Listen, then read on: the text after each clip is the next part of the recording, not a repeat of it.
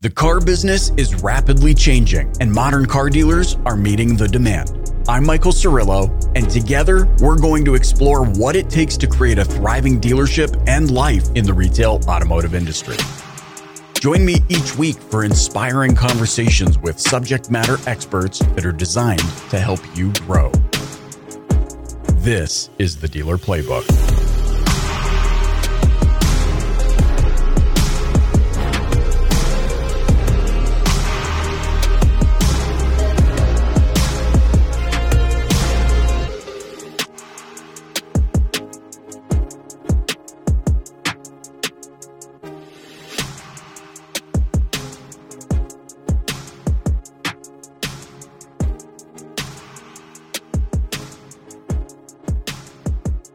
On this episode, I'm glad to be joined by someone who has vast industry experience working in various OEM roles, including Group Vice President of Infiniti Americas, Chairman of Infiniti Motor Company, and who now currently serves as the Vice President of U.S. Marketing and Sales for Nissan North America. Mike Colleran, welcome to the Dealer Playbook Podcast. Mike, glad to be here today. Thank you for having me. Now, I see you on Fox News and all of the news, and I think, what in the world did I do to deserve this this uh, this interview? And I'm so excited you're here. Um, I do have one question to kick this off. You know, since your days working at Saab Automobile and Cadillac to present, I'm curious about what shifts you've witnessed or experienced in the industry up to this point, and whether or not there was any sense that those shifts or pivots were were were coming as you were working in those various roles.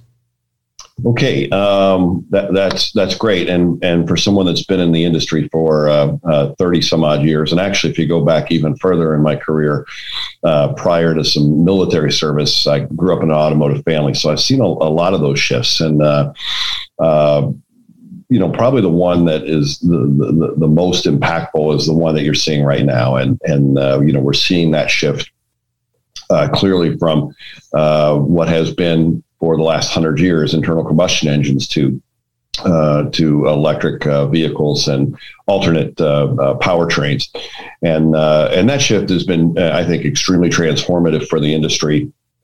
And I think we're going to see more. But even reaching further back, you, know, you think about the the difficulties the industry had with you know post the Lehman shock, and uh, and how uh, that started to transform the industry as well. Uh, and, and the transformation wasn't so much in terms of product; it was more in terms of uh, the way the businesses were run.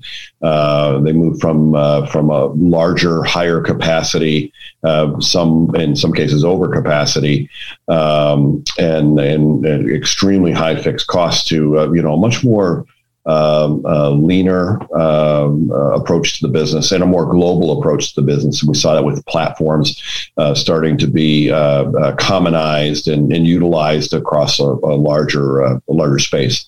And of course, e- even in between that, you saw the transformation as we started to move um, uh, for, uh, I would say in the U.S. more uh, towards a, a, more European platform, which um, or, or landscape, which was uh, more you know less sedans um, and smaller smaller vehicles, and then of course the transformation with SUVs coming in as well. So, seen a lot of transformation over the years. Uh, and uh, but the one that we're that's in front of us right now is is probably the most transformative and will have the longest lasting impact, maybe for the, the next hundred years. Mm, interesting. It's funny you say that too. I was actually shocked. I, I had a speaking engagement in Holland a few years ago. And it was interesting to see, as you say, there's the, the European differences where even, you know, say, for example, in North America, if you work in agriculture, it's pretty common that you're going to be driving a pickup truck or something to that effect. But as you say, the difference there is they were all driving uh, like cube vans and you know smaller vehicles. And I also thought it was interesting. I, I, I remember we were headed to a conversation with some of the the um, leaders at Peugeot automaker, and we passed the Tesla factory, and I said, this is interesting. And they said, that's what all the taxi drivers drive here. You know, it didn't have that same you know, appeal as it did here. So I think that's really interesting. And, and as you say, we're, we're on the verge here of something that is really impactful. It's certainly conversation that a lot of retail dealers have. And so now I'm curious, as you've experienced all of that, what do you believe, from your vantage point, Mike, what do you believe the highest priorities for retail dealers should be looking forward to the next three, five, perhaps seven years? Yeah, without a doubt, customer service. Uh, delivering a world class customer experience, I think, is going to be one of the key differentiators uh, uh, for our, our dealers in a world where um, fixed costs again, um, and there's a lot of pressure, downward pressure, um, uh, as there needs to be on fixed costs. Um, uh, the challenge will be delivering that that incredible world class experience and still being able to control fixed costs.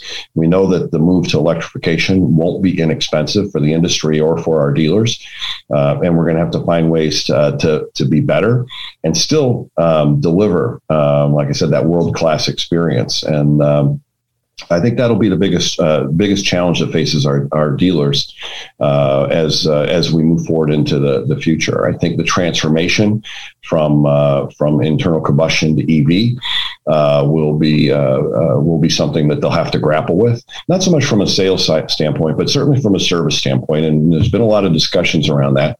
Um, some alarmist and some um, I would say more moderate, as um, EVs still need to have work and consumers uh, we'll have other opportunities as well um, uh, within the EV space, and dealers uh, will be able to leverage that opportunity uh, and create new uh, streams of revenue.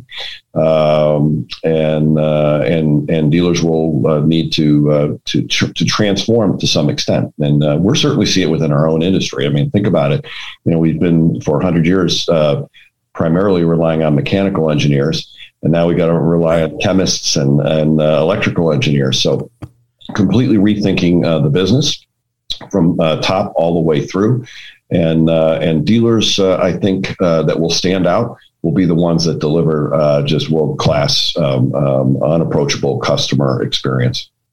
I think this is so amazing. You know, I, we recently did a study. It's kind of an ongoing living study at this point, but of all of the call it 500 plus interviews that we've conducted now over the seven and a half years. When I ask business leaders what should dealers be focused on, I would say a high percentage of them echo your sentiment. And I think it's for, for good reason. You know, we don't get to have this, the same vantage point that someone sitting in your seat does. And so to hear it from you just adds extra validation around the importance of customer service. I do have a question on the back end of that, which is you know, as you've been discussing EVs and, and the shift towards that and, and the pivot from mechanical engineers to chemists and, you know, electrical and all of those sorts of things, can you give me a sense? And you can, and by the way, the, the DPB listeners know that the guest can say, Cirillo, you need to just shut up because I'm not. So, like, so if, if this is something you're comfortable asking, I'm not going to ask anything controversial, but I'm wondering from your experience working at OEM at automaker level, is there a delay on you, you know I, am I'm, I'm thinking in my gut. I'm trying to think of the best way to a- ask this, Mike. Is is there a delay between when the automaker sees that something like EV is what needs to be focused on, and this perceived like oh, you caught me off guard that the dealer community always has, like where did EVs come from? Did, are you seeing this years in advance? Like, hey, we got to move in this direction, or or is is the automaker kind of in that same boat where we're like, oh man, we gotta we gotta start thinking about this? I would say that generally, um, uh, our dealers, um, uh, certainly our Nissan dealers, uh, prove to me every day that they're students of the industry. Uh, they they kind of realize it as as we see it. Uh, we've been preparing for electrification for many years. Uh, we came out with the Leaf uh, 10 years ago. We, we have 5 uh, billion kilometers driven and 500,000 vehicles on uh, um, incident free uh, miles driven by our all electric Nissan Leaf. And so um, our dealers are ready for electrification. they've been expecting it. I don't think anyone's been caught off uh, guard. You know, certainly the uh, the the change in uh, the the political landscape and ultimately uh, the move to uh, EV and a cleaner environment, which we completely support, uh, was anticipated. Sometimes, though, it's it's hard to judge the speed uh, of the movement, um, and uh, and we know that there's different ways. You know, the consumer will move at a speed, the industry will move at a speed, and then of course, you know, regulatory moves at a speed as well. And sometimes they don't always match. but I would say that Nissan's well well positioned on the EV side, no question about it. We're all in. You may have seen the announcement we made the other day uh, in the UK about uh, EV36Zero, uh, which is a brand new uh, uh, battery electric uh, SUV in a partnership with with Sunderland, 100% renewable microgrid.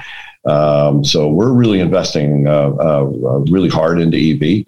Uh, and uh, of course, we have the all new Ariya coming here uh, in less than a year, uh, a battery electric crossover, which you know we're gonna we're super excited about. But more importantly, will help Nissan help the industry transform into a cleaner, more renewable industry. I'm I'm really glad that uh, the Nissan execs saw my feedback request that I have a daughter named Ariya and that you should absolutely name a vehicle. Well, our, our, chief marketing officer has a niece named Aria, and uh, and we think that that's actually maybe where it really started. Uh, but uh, it's a great story. It's too long for today, but uh, but yeah, it's uh, it's uh, really cool. We we've been confused a couple times with the hotel, but but something completely different.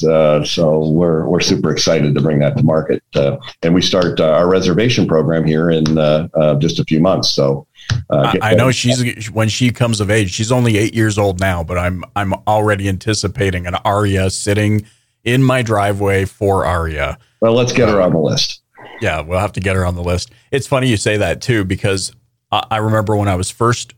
They I think they had just built that Aria hotel, and we were expecting uh, my daughter, and it was actually my first ever paid speaking engagement was at the Aria. And when my, when I came home, my wife said, "I think we should name her Ariya." And I said, "You know, everybody's gonna say that I named her. We named her Ariya because of for some reason my first gig was, and uh, that that never came true. That's just me manifesting nothing." Um, I want to touch on something that you had mentioned earlier, um, just quickly in passing, and and that was your time in the military. I first want to thank you for that. Um, but it also brings up something that I think is really interesting. You having served as a Marine Corps captain um, would understand way better than I do the the Marine motto of Semper Fidelis. And I'm wondering if that experience has had an impact, or or particularly around that model, or, or that motto rather, has that had any impact on your leadership style and how you create um, culture and workplace environments? Uh, Mike, great question. 100% yes. Um, Semper Fidelis, always faithful, um, uh, and uh, never uh, lost those ties to my my past, and still stay close to the to the past as well. Um, but certainly helps me um, every day uh, you know, probably at a base level, um, the discipline that you get uh, from military service, I think, serves you well in a corporate environment. I think in a business environment, uh, uh for sure. Uh, but uh, you know, I always challenge my team to lead from the front. You, you, can't lead from the chair that I'm sitting in right now, but mm-hmm. it's not where you need to lead from. You need to to, to lead from the front, uh, be present in the industry, uh, as we say in the, the, Japanese business, walk the gemba, uh, which is be there with the frontline troops. Um, and uh, and then I have uh, a philosophy as well as training as uh, train your people well and then let them run. the people will always amaze you, and they always surpass my my expectations. But uh, and this is a watchword for for all leaders. I think inspect what you expect, um, uh, and if you do those things, um, you typically tend to be uh, successful. So you know, I see. Uh, my military service as a, uh, a booster to my career. Um, and uh, there's really not a day that goes by where I don't draw on some experience from my past to, to improve our future. Great. I think this is, yeah, I, I, think this is so tremendous. I mean, I have so many questions along that lines, but I, I will spare them um, you know, perhaps for another time, I'd love to. Perhaps we'll we'll cross paths in person, and I'll and I'll pick your brain. But something you, you said really intrigues me because I believe in it so deeply as I've built my business and we've placed emphasis on the training and process implementation and, and kind of developing that muscle within people. I know this is something that some leaders struggle with, which is thinking that the training they've offered is adequate, but then also being quick to fire people without, you know, perhaps internalizing, did I do my part? How do you how do you navigate that as a leader? How do you balance that so that you do have a genuine sense of whether or not you empowered or got in the way of an individual from performing at their best? Well, I, I, you know, individual performance is tough to talk about, but from a standpoint, you know, when you think about the group and, and individuals within the group, it's um, my philosophy is just train, train, train. Always be constantly training. Be ready uh, for uh, for the future. Um, and training may be more important now um, than ever. Uh, if you think about um, what we talked about earlier and move to electrification, um, uh, there's a, there's a, there's a, a deep need uh, to, uh, in my opinion, uh, train even more. Uh, things like autonomous drive. Um, where I think retraining the consumer as to what autonomous drive is, what it can and can't do, um, and and all the benefits. Uh, we are we are definitely working very hard in that area uh, in terms of training to ensure uh, that consumers get the absolute best delivery um, that uh, they possibly can. And with all the new technologies in the car, uh, the delivery uh, is is a challenge for for um, our salespeople in our in our showrooms, and we're working very hard in that area. So you know, I, I there's no substitute for training. Um, I think the minute that you say, okay we're okay and training's okay is probably the minute you're starting to fail. Uh, so um, you know, you know, to dealerships out there that are listening or anybody in the the, the uh, uh, OEM world, I would say keep training. Um, please don't stop. Uh, you'll be better for it. I love that. Um, I have one final question. I'm curious your thoughts on. We've spoken a, a bit here about electrification, where the industry is headed that Nissan in particular is going all in in that direction. And I know you've probably had your fair share of these conversations, like you're about to roll your eyes when I ask about chip shortages. But I was listening to your recent interview on Fox News, and you spoke about, or, or actually, they, they kind of asked you about the impact of, of the chip shortage. Um, and you had spoken to that effect of the impact that it has had on all automakers. I can only imagine that moving all in on electrification means a heavier dependence on chips, microchips, um, computer systems, all of those sorts of things. Have there been any conversations, perhaps internally, about how to mitigate this type of scenario from happening again in the future? Yeah, absolutely. I mean, this isn't the first time that the industry has been hit with um, uh, supply shortages or, or, supply chain difficulties.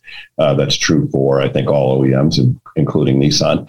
Um, a robust um, global supply chain is is uh, always needed, and, and we continue those conversations. You know, we're really reinventing Nissan uh, from the ground up, change the business, change the culture, change the product, and uh, we've done a great job on the product side. New Sentra, new Rogue, new Pathfinder, new Frontier, all coming at us uh, and selling well in the marketplace. Um, matter of fact, we just launched the all new Frontier, and uh, we've changed business um, in many different ways. Uh, and then changing the culture is all about changing the people and the attitudes. And uh, within you know, changing the business um, and changing the culture is the supply chain uh, piece that you've, you've taught you've uh, you've asked about, and we're certainly looking and examining our supply chain really every day to make sure that that it can deliver what we expect and uh, so that we can deliver a, a product to consumer uh, that's that's safe, uh, that's reliable, and affordable as well. Um, so I would say it's an ongoing process every day. Uh, certainly, uh, this shortage has opened our eyes up to uh, some gaps in terms of of the robustness and uh, we're working hard to correct those. And so, you know, the chip uh, shortage is affecting us; it's affecting the entire industry. Uh, we're starting to see the the light and, and climb out, but it's it's a long climb out, uh, uh, and not just for our industry, for some other industries as well. Yeah, and I can only imagine.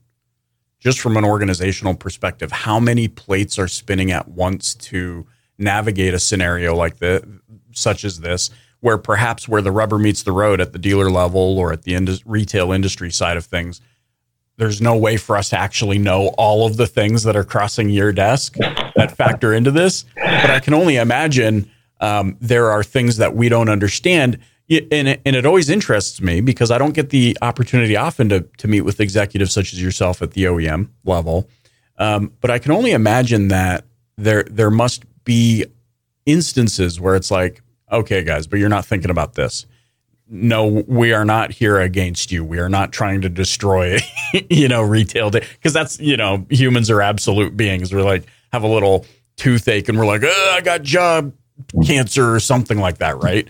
Um, and that certainly tends to be the the case from what I observe where the rubber meets the road. They they don't anticipate all of the things that you guys are dealing with at your level, and it translates down here at oh well they just want to get this is just another ploy to get rid of the dealer network. Yeah michael what are your may, thoughts on that? well you may have recall i think i said it and it was in one of the interviews that i did recently. I think it might have been with stuart varney and fox.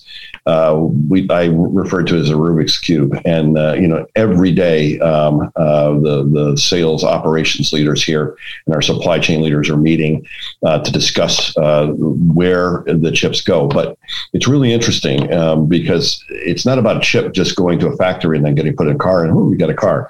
Uh, the chip goes into a module. A get, chip gets built, goes into a module, goes into a component, goes into assembly, and maybe 12 weeks or you know 14, 15 weeks later, that uh, may end up um, in a vehicle someplace.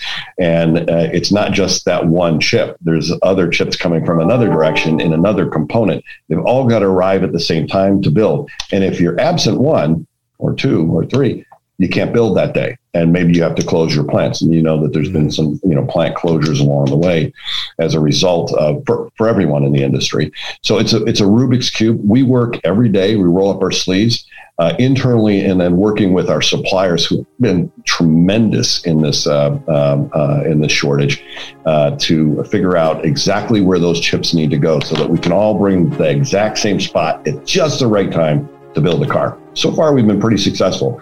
Day supply um, certainly lower than it's been in many, many years, and that has some disadvantages, um, but it also has some advantages as well. And um, uh, you know, I would say our, our we've been able to keep up uh, mostly, but uh, um, I think the industry uh, will be stronger for all of this in the end. Yeah, I love it. Well, I am so fascinated by you and so delighted that you were able to join me here on the Dealer Playbook podcast. And I want to thank you for your time today. Mike, thanks so, so much for having me. And, and let's catch up on that other conversation later.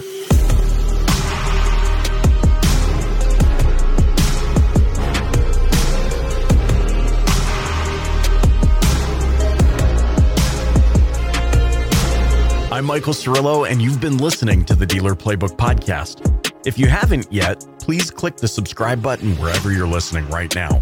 Leave a rating or review and share it with a colleague. Thanks for listening.